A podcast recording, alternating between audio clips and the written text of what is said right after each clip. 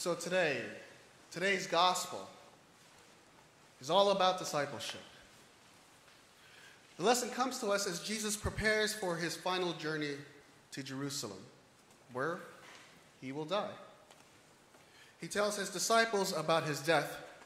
This is one of the three passion predictions describing how he will die, who is involved, and why it has to happen.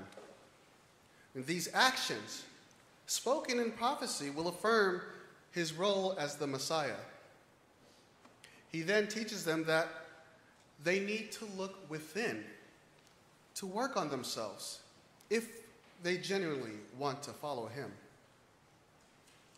Discipleship differs from being a disciple. A disciple carries out a set of actions and tasks to be performed. Although they are doing good work, Jesus' disciples are going through the motions without internalizing the nature of their mission. If you can imagine it, it's like being on auto, autopilot. Now, you may recall earlier in Matthew, after the disciples agreed to follow Jesus, they were sent out with these instructions, these set of tasks that needed to be done. Gather the lost sheep of Israel. As you go, proclaim the good news. The kingdom of heaven is come near. Cure the sick, raise the dead, cleanse those with a skin disease, cast out demons. Take no gold or silver or copper in your belts, no bag for your journey, or tunics, or sandals, or a staff. They went on their way with these instructions and with the power to heal. As they carried out these tasks, they were now disciples. However, they were not engaging in discipleship. Discipleship is more of a journey that requires mental preparation. Working with others and spreading the good news, it is good, but something was missing from them. Today, Jesus is challenging them to look within, to ensure that their hearts are aligned with their actions. Jesus provides additional instructions, allowing them to be disciples in name that also engage in discipleship, allowing them to be true followers of Jesus. The work of discipleship requires preparation because it commands us to have significant mental fortitude. In the work of discipleship, we start from one point, and along the way, we can look back to see how far we've gotten in our Christian life. And you may say, I want to give to charity. But is the motivation to receive a tax write off? Maybe affirm that you're a good person? Or to help someone in need, truly? And while we are in the process and are internalizing our intentions, along the way we may find we are not the same as when we first began. We may even notice some growth.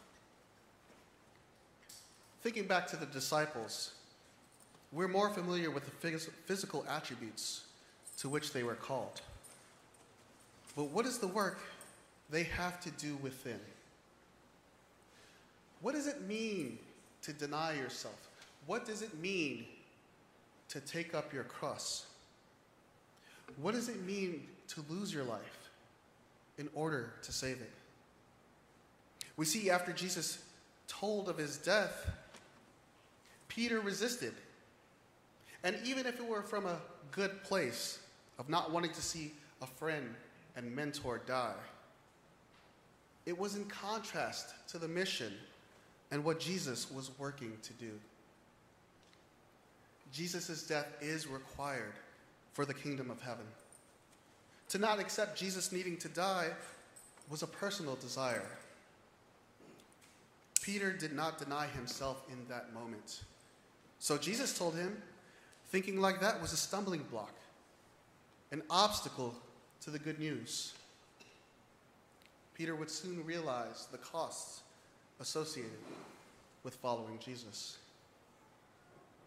Jesus shows us the path to discipleship.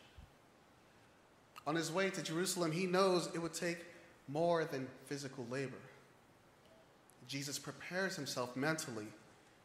He considers the people who will carry on the work when he is no longer here and revisits the scripture that first gives us this information.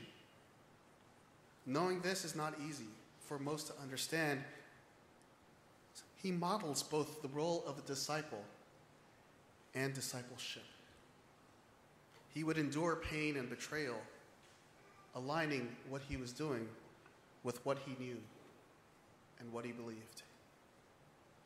In denying the expectations of this world and living for God, hardships will be present, but you carry it with you. It's human nature to seek the easy way, but it may not always be the best way. Strengthening your mental resolve may help you when faced with a tough decision or even walking the way of love with Jesus. This Labor Day weekend, it marks the unofficial end of summer, and for many of us, a return to normalcy.